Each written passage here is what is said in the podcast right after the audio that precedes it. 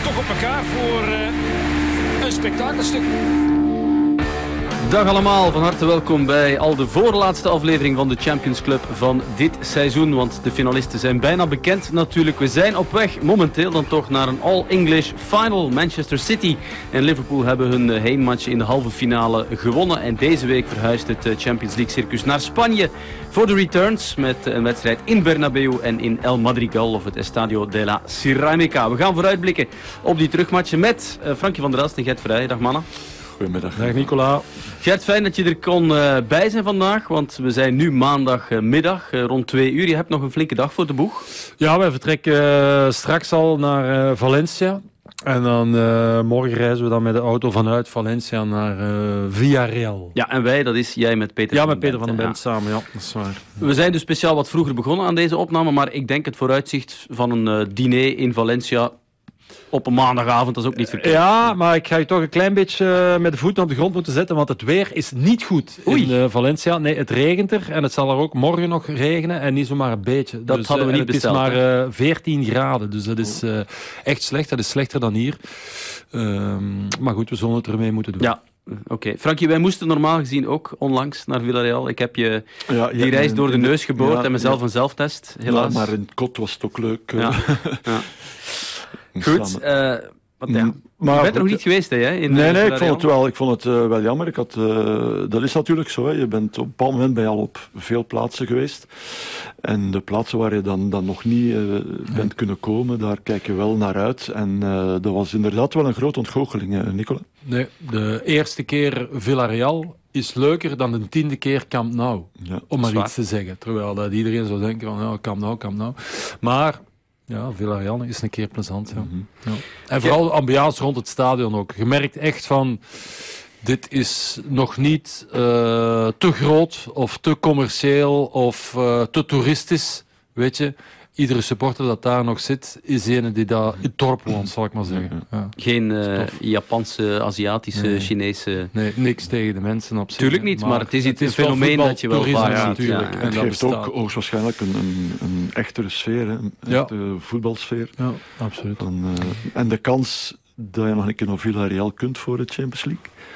Ja, ik zeg niet dat dat onbestaand is, dat is zeer zeker niet, maar die kans is... het zal wellicht niet volgend seizoen zijn. Dat is... en ook zo in het centrum, hè, dat is ook zo nog die stadions van vroeger, ja, gewoon pal in het centrum. Hè, en je denkt van, ja, hier toch geen stadion, maar goed, het stond er vroeger, dus het staat er nu nog altijd. Dus wat tof, dat zag ik in Sevilla ook zo, daar heb ik ook zo dat gevoel. Ik ben aan het zoeken naar nog... ja, Liverpool.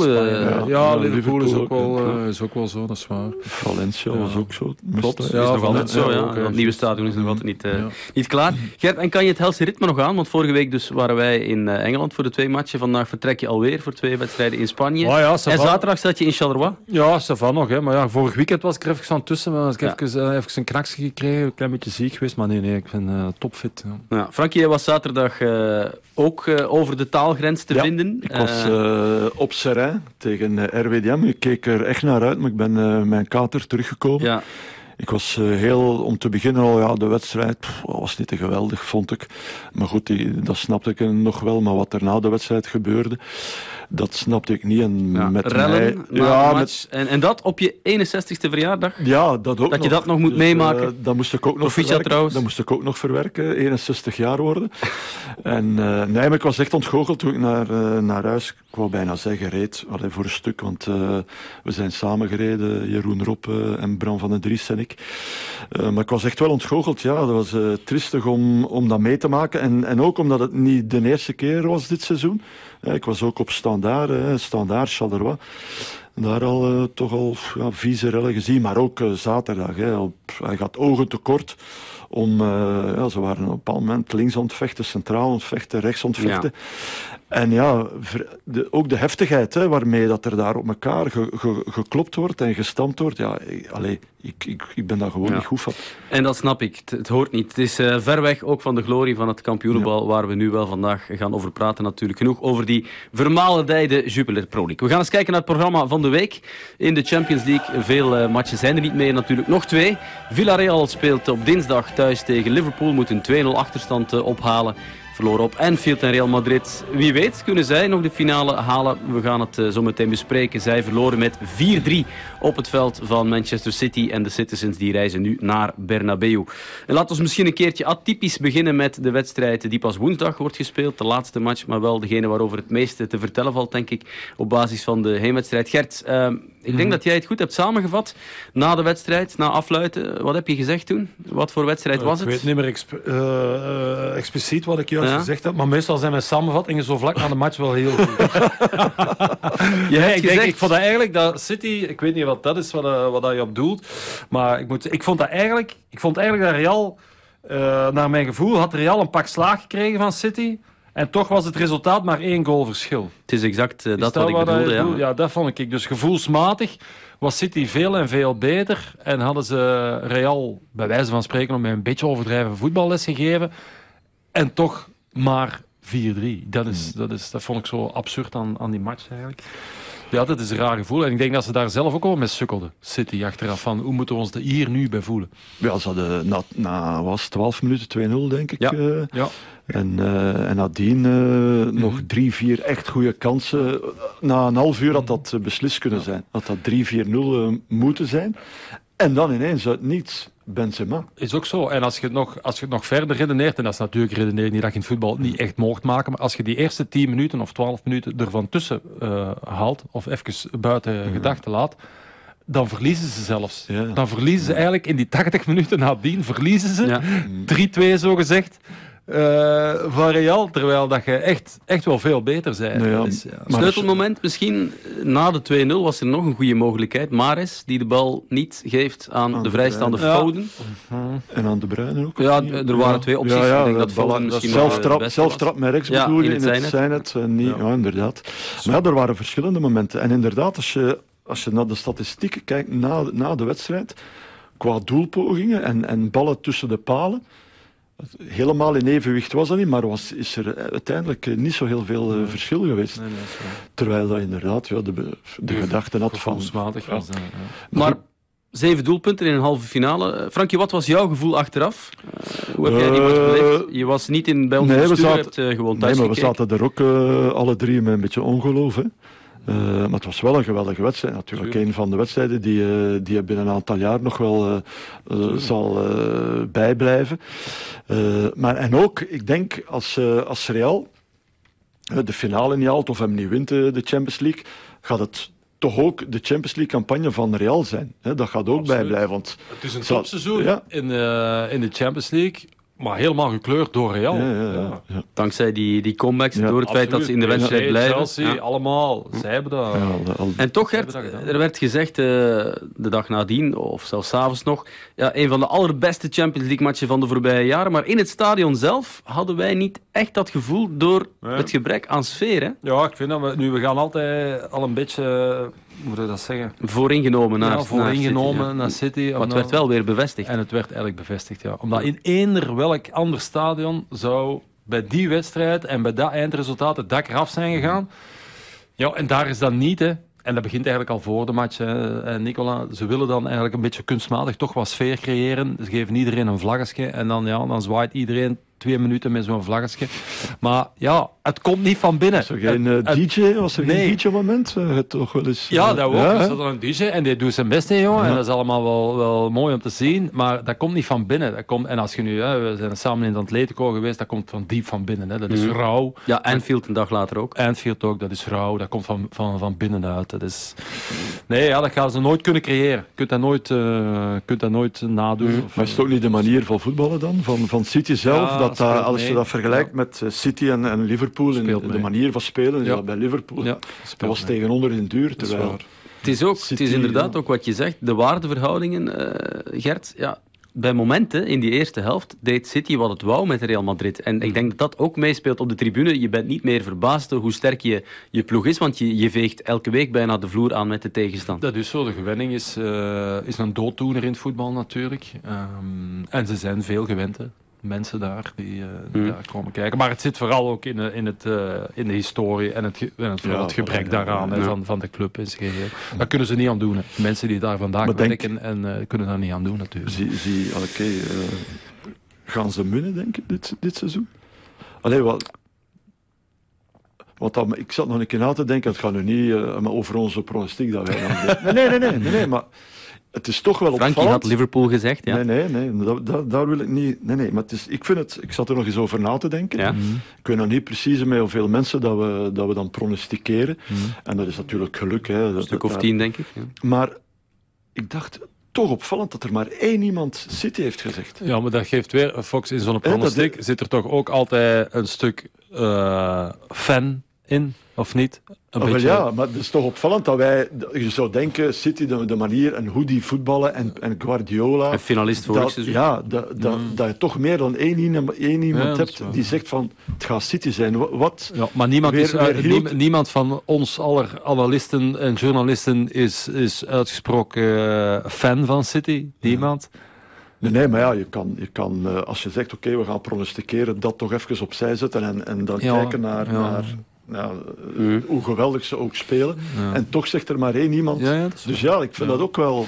Nee, ik vind van de prestaties, in die 1 ronde halve finale, de beste prestatie was die van Liverpool. Ook al maakte City en Real er een fantastische match van, onder elkaar. Maar de beste prestatie was van Liverpool. Ja, dat was indrukwekkend. Ja. Aandacht ook wel voor de prestatie van Kevin De Bruyne, want City was heel erg goed en dominant in dat eerste half uur. Met dank ook natuurlijk aan onze landgenoot. Mares met meteen een uitstekende bal voor De Bruyne. Oh, wat een goal! Kevin De Bruyne. Hij deed het in Bernabeu een jaar of 2 terug. En hij zet hier Man City meteen op voorsprong. 2 minuten, nog niet eens gespeeld. Kevin De Bruyne. Hij scoorde de enige goal tegen Atletico in de vorige ronde. En hij klopt meteen zijn collega Rode Duivel Thibaut Courtois. Geweldige assist van Riyad Mares. En wat een droomstart voor City. Ja, De Bruyne met een kopbalgoal, dat kan hij dus ook, mannen. En alweer gescoord in die knock-outfase. Gert, dat eerste half uur was hij wel indrukwekkend, vond ik. Ja, absoluut. En we hadden het er voor de wedstrijd nog over gehad, over het middenveld, vergelijking van het middenveld. En de grote surplus, en zo maakte hij ook die goal, is nog die infiltraties. Hè. Ook al is die ruimte nog maar kort tegen de achterlijn, maar die 20 meter is voor hen genoeg om daar toch nog in te gaan. Ze hebben veel van die fases waarin dat ze in de 16 meter toch nog de diepgang hebben en dan met een paas teruggelegde bal scoren. Dit nu rechtstreeks op een indraaiende voorzet. Ja, dat is een absolute surplus, wat moeilijk te verdedigen is. Het is ook de timing bij deze. Hè. Hij vertrekt echt op het juiste moment. Hè. Niks te vroeg of te laat. Dan gaf hij ook nog de assist voor de 2-0. Ik vond het eigenlijk onbegrijpelijk dat hij daar zoveel tijd en ruimte kreeg. Als je dat moment laat aan De Bruyne... Oké, het was ook nog wel niet goed verdedigd vervolgens. Maar de voorzet mag je eigenlijk al niet laten geven, toch? Ja, en ik zoek daar eerder de fout bij Militao. Die zit daar echt helemaal op de zijlijn. En ik vind als centrale verdediger... Ja, je mag wel een klein beetje uit dat centrum gaan. Maar als je op de zijlijn terechtkomt... En ik maak nu nog eens de vergelijking. Dat gaat Chiellini of Bonucci. Die gaan daar niet voor hebben. Mm-hmm. Die laten zich niet wegtrekken tot op de zijlijn. Waardoor dat ze centraal 3 tegen 2 komen. Hè, zit hij in het voordeel. Hè. Dus dat is waar. Maar inderdaad, het gevolg daarvan is dan ook veel tijd voor De Bruyne. Ja. Dan mag je hem natuurlijk niet geven. Want bij De Bruyne heb je nu... is niet meer de vraag van... gaat hem een geniale pas geven en wanneer? Dus de vraag is, hoeveel gaat hij er geven? Geef hem een klein beetje tijd... En de ene na de andere komt eruit uit zijn voeten. Hè. Er was zelfs nog een mooiere, denk ik, Gert... Ja, die een beetje later doorgespeeld. In de ruimte op Foden. Ja, fantastisch. De bal ging er uiteindelijk naast, maar dat was de moeilijkheidsgraad van die paas. Ja, wereldpaas, absoluut. Ja. Maar daar ook, het oogt zo makkelijk. Tuurlijk. Ja. Okay. Fractie van een seconde en toch juist tot op de centimeter. Ja, inderdaad, de snelheid en het schitterend. Foden die was ook goed, die scoorde ook. Voorzet van Fernandinho maakte hem makkelijk af. Ik zag hem de assist geven dit weekend tegen Leeds voor de 3-0. Mm-hmm. Ik zou hem ook wel graag in een centrale rol zien spelen. Maar hij kan ze niet allemaal daar zetten. Maar als hij daar kan vertrekken... Heeft hij al gedaan. Op de club, op club onder andere. Tegen Real was het vooral op de... Nee, maar dat vond ik ook als valse 9. Vind ik hem ook heel sterk. Ik denk dat hij die rol het best invult. Ja. Ja. Oké, De Bruyne heeft dat ook al moeten doen. Maar hij doet dat fantastisch. Ja. Soms hebben ze te veel kwaliteit. Hè. Als je ziet dat Grealish de laatste tijd, die is ook vooral invaller. Hè. Dat is waar, maar speelt ook niet zo goed. Nee. Iemand noemt die niet... Dat is, vind, maar in principe heeft hij het toch in zich, op basis van wat we... Maar bij City... ik vind dat eigenlijk een onnodige transfer. Onnodig, ja. Daar ben ik het mee eens, ja. Oké, dank. En Mares, mannen... ja, Gert, die was misschien wel de meest ongelukkige vorige week. Hè? Ook nog die had ook zeker kunnen scoren en eigenlijk wel moeten scoren als je streng bent. Nu vond ik dat geen eens zo verkeerd gedaan. Het is natuurlijk, wordt moeilijk gemaakt omdat Courtois goed uitkomt. Dat is een doel goed verkleind natuurlijk. Maar goed, dat soort bal tegen de paal, dat is bij mij toch ook wel een groot stuk tegenslag gewoon. Ja, of hetzelfde geldt als Spanje meer binnenkant gaat binnen. Ja. Goed, Real Madrid komt dus, we hebben het al vermeld, ondanks alles de schade beperken. En ja, dat was geen toeval dat het alweer te danken was, dat feit, aan Karim Benzema. Daar komt Karim Benzema, Panenka. Ja, hij maakt dit seizoen nog spectaculairder dan het al was. Het werd 4-3, Benzema scoorde 2 keer. Gert, we hoorden jou even tussendoor. Want... excuses nog eens, maar af en toe, als ik echt verschiet, dan ontvalt mij wel eens een woord. En ik was dan blij dat het alleen maar Ola was. Dat had iets anders kunnen zijn. Maar, maar dat is toch waar. Allee, minuut 82, het is een gigantisch verschil of dat je die wedstrijd afsluit met 2 doelpunten verschil of met 1. Dus dat is een ongelooflijk belangrijke penalty. En dan dat doen... Nee, ik vind dat is fenomenaal. Ja, de monden vielen open bij iedereen, hè, Frankie. Ja. Ik weet niet hoe jij het beleeft, maar hetzelfde. Nee. Het scheelde niet veel, hij zat niet ver onder de lat. Ja, maar toen hij vertrok, ik dacht, hij is erover. Echt waar.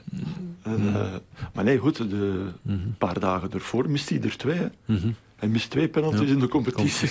En dan een Panenka. En dan doet hij een Panenka. En wie doet dat? Hè? Wie kan er onder druk en onder de grootste momenten van stress en druk op de schouders, wie presteert er daar nog? Hè? Wie blijft er daar overeind? En bij een penalty, dat is bij uitstek een fase waarin je veel tijd krijgt om na te denken, waar er veel gasten onderdoor gaan gewoon. Met alles wat hij... dit jaar al gedaan heeft, zowel in de competitie als in de Champions League. Ja, dat is fenomenaal. Hij zit aan 14, 9 keer gescoord in die knock-outfase. Ook al een tweetal hat-tricks natuurlijk. En de 2-1, de eerste aansluitingstreffer, dat was ook een prachtig doelpunt eigenlijk. Ja, absoluut. Hè. Niet zo makkelijk, hè, want de bal gaat toch botstreden. Voorzet over, vanaf links. Ja, botste niet, het was inderdaad direct tot bij hem. En dan met links, klein beetje onder druk. Niet te geweldig daarvan van de verdedigers. Stond wat verkeerd, maar... moeilijk, hè? Op die manier hem binnentikken. Via de paal weliswaar, maar gewoon... Ja, het lijkt alsof... En dat ze hem oneer aandoen, dat alles hem... van hem afgeleid. Meevalt. Meevalt, dit jaar. Ja.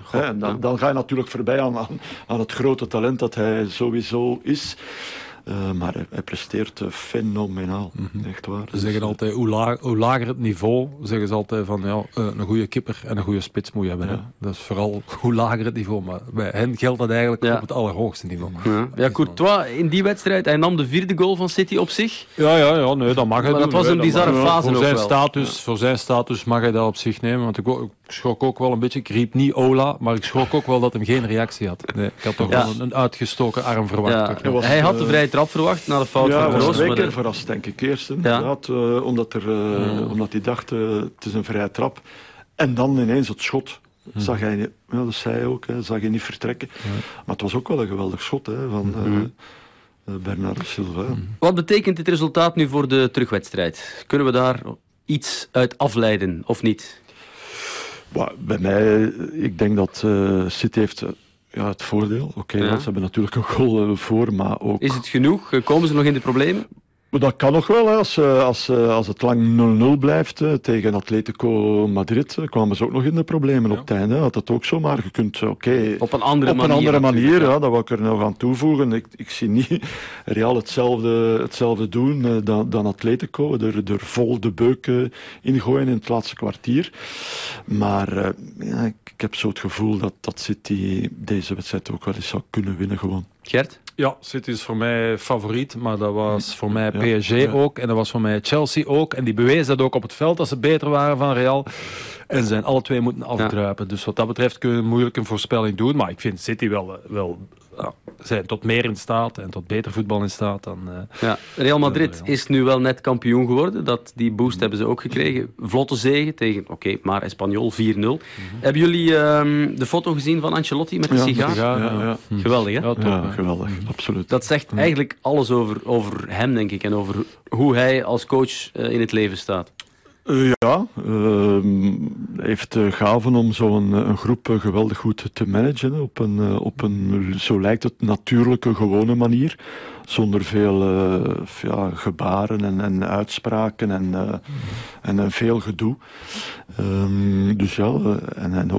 De eerste coach die in de 5 grote competities kampioen wordt.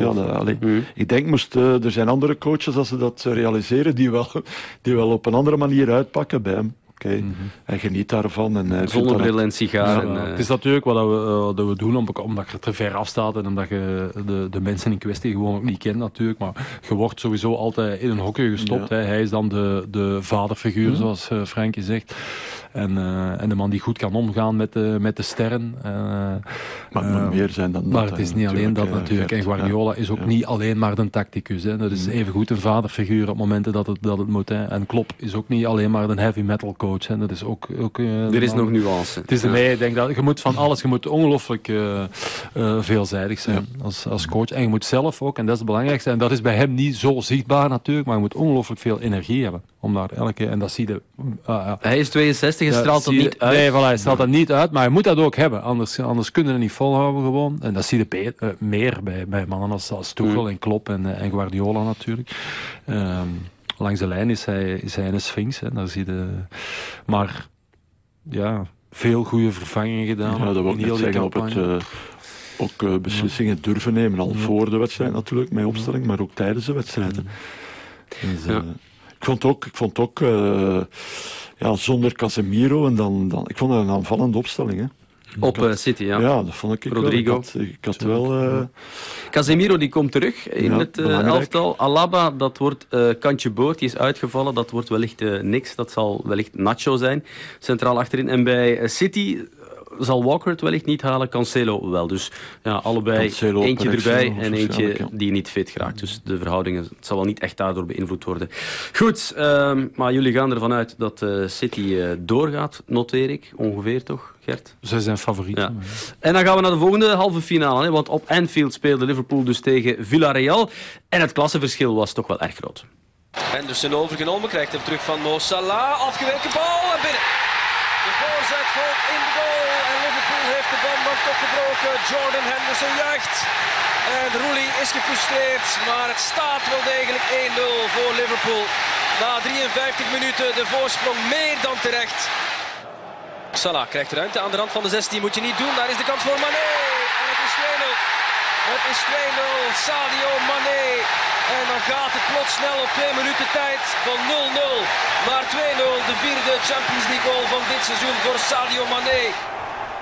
2-0 was de uitslag, Franky. Jij was toen te gast in de studio. Ja. Je hebt dat met genoegen vastgesteld, dat Liverpool wellicht naar de finale gaat. Het waren, Gert, 3 dolle minuten eigenlijk. Maar terecht en compleet verdiend. Het had meer kunnen zijn ook. Dat is zeker niet gemakkelijk hè, tegen een ploeg die zo laag verdedigt. En dat ook goed doen. Want dat is de reden waarom dat ze zo ver zijn geraakt natuurlijk. Omdat ze dat onderdeel van het voetbal gewoon heel goed doen. In een laag blok en dan toch weinig kansen weggeven. Ik kan niet zeggen dat Liverpool geen kansen had de eerste helft, want er staan er hier toch nog een stuk of 9 op mijn blad. Dus dat is niet niks. Niet allemaal 100% kansen, maar goed, wel goede doelpogingen. Goed, en dan is dat wachten. De eerste in de maken is de moeilijkste hè, in dat soort matchen. Maar een keer dat die dan viel, dan gaat het dan toch plotseling gemakkelijker ook. En dan zag je bij Villarreal toch ook wel... dat het wat gebroken was in één keer. Ja, die hebben nauwelijks een doelpoging kunnen bij elkaar voetballen. Eentje, 1 bal tussen de palen. Ja, er werd er eentje genoteerd, maar dat was een poging die eigenlijk de naam niet waardig was. Maar het was vooral ook de manier waarop Liverpool Villarreal eigenlijk 90 minuten lang onder druk zette. Ja. Op geen enkel moment gewoon toeliet dat Villarreal een counter kon op gang brengen. En ze zaten er iedere keer onmiddellijk bovenop. En ze hebben dat gans de wedstrijd lang volgehouden. En het enige waar dat zij zich dan een beetje kunnen over beklagen, dat ze geen derby hebben gemaakt. Dan was het definitief beslissen, alhoewel dat je nu ook wel de indruk hebt dat het bij 2-0... Klopp noemde dit nog een gevaarlijke uitslag, maar zijn we het daarmee eens? Maar 3-0 had veiliger geweest natuurlijk en helemaal gebeurd. Maar ik denk niet, als ze opnieuw gefocust zijn, en dat is voor mij de grote kracht ook van Liverpool, dat is altijd taakgericht, elke keer opnieuw, competitie ook, match na match, om de 3 dagen taken uitvoeren en met veel energie, elke keer opnieuw. De matchen die ze niet hebben gewonnen in deze Champions League campagne, die zijn er gekomen nadat ze de heenwedstrijd hadden gewonnen in de knock-outfase tegen Inter en dan tegen Benfica. Dat is ook een beetje...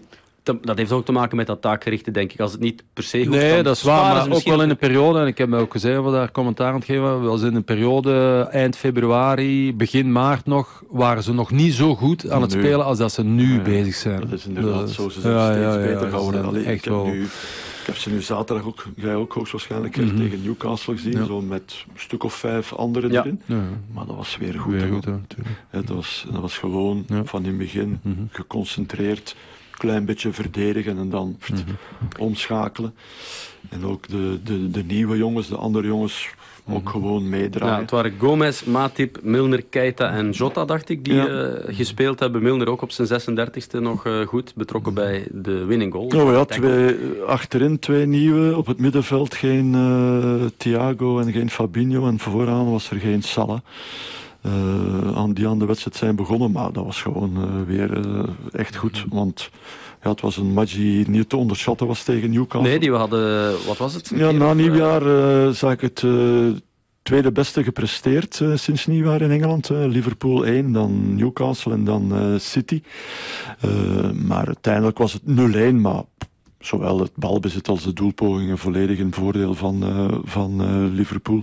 En dat was gewoon een goede competitiewedstrijd. Wat zei onze taxichauffeur, Gert? Weet je nog, wie wint de Premier League en wie wint de Champions League?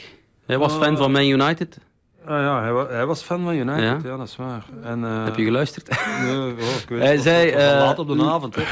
Dit was in de heenrit. Dat geldt dan niet als ik... Dan heb ik gewoon niet geluisterd. In de terugrit zaten we niet in dezelfde auto, Gert. Ah nee, dat is ook wel. Hij zei, Liverpool wint de Champions League, City wordt kampioen. Het is nog altijd 1 punt verschil. Het zal misschien wel tot op de laatste speeldag aankomen. Maar meteen na afluiten op Anfield zei je ook, Gert, iets over de passing van Liverpool. Die maakt het nooit eigenlijk... De enige paas die niet aankomt, is eigenlijk door een goede onderschepping van een tegenstander. Eigenlijk. Maar zelf een foute paas geven. Hoe vaak gebeurt dat in een match? Eigenlijk nauwelijks. Er is daar niemand... die nou echt een paas mist, of echt een controle mist. Dat is allemaal zo goed en quasi aan 100%. Ik zeg het kan wel eens zijn dat er iemand tussen zit. Maar dat wil nog niet zeggen dat het een slechte paas was, initieel. Het voorbeeld daarvan was Thiago, masterclass, man van de wedstrijd. 103 passes verstuurd, 99 aangekomen. Ja, dus, dat is fenomenaal. Dat is het bewijs. Hè? Ja. Wat vonden jullie van zijn match? Goed. Allee, Gert en ik hebben daar al vaker een keer over gesproken, over Thiago. Pro en contra.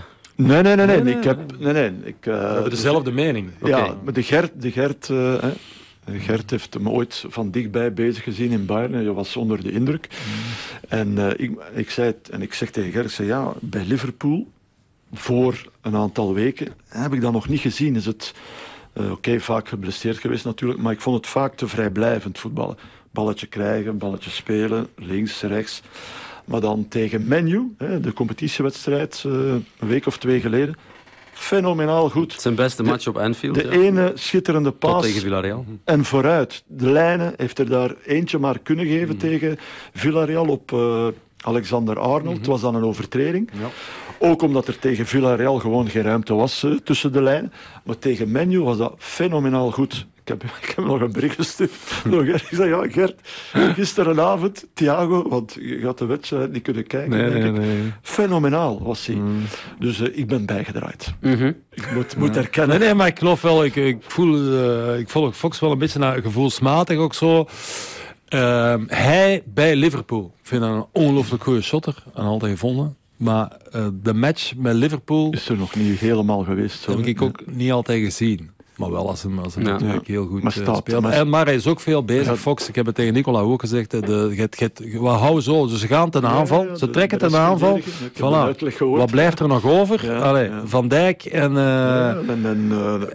een andere. Ja. En Konaté of Matip. Ja. Naar gelang, dus 2 centrale verdedigers. Fabinho er nog. En dan is het hij, hè? En al de rest is weg. Dus hij is zowat de vierde van, kan ik ook nog mee? Of moet ik blijven? Dat is altijd maar goed kijken. Ik had nu de indruk, want ik heb er een speciaal op gekeken, tegen Villarreal, was Robertson vaak nog de derde. Ah ja, dat ze toch niet... En omdat Lewis vaak echt op de zijlijn stond. Ja. En dat, want die spelen toch iets meer bescherming. Die kan een paar keer naar binnen en trappen. Ja.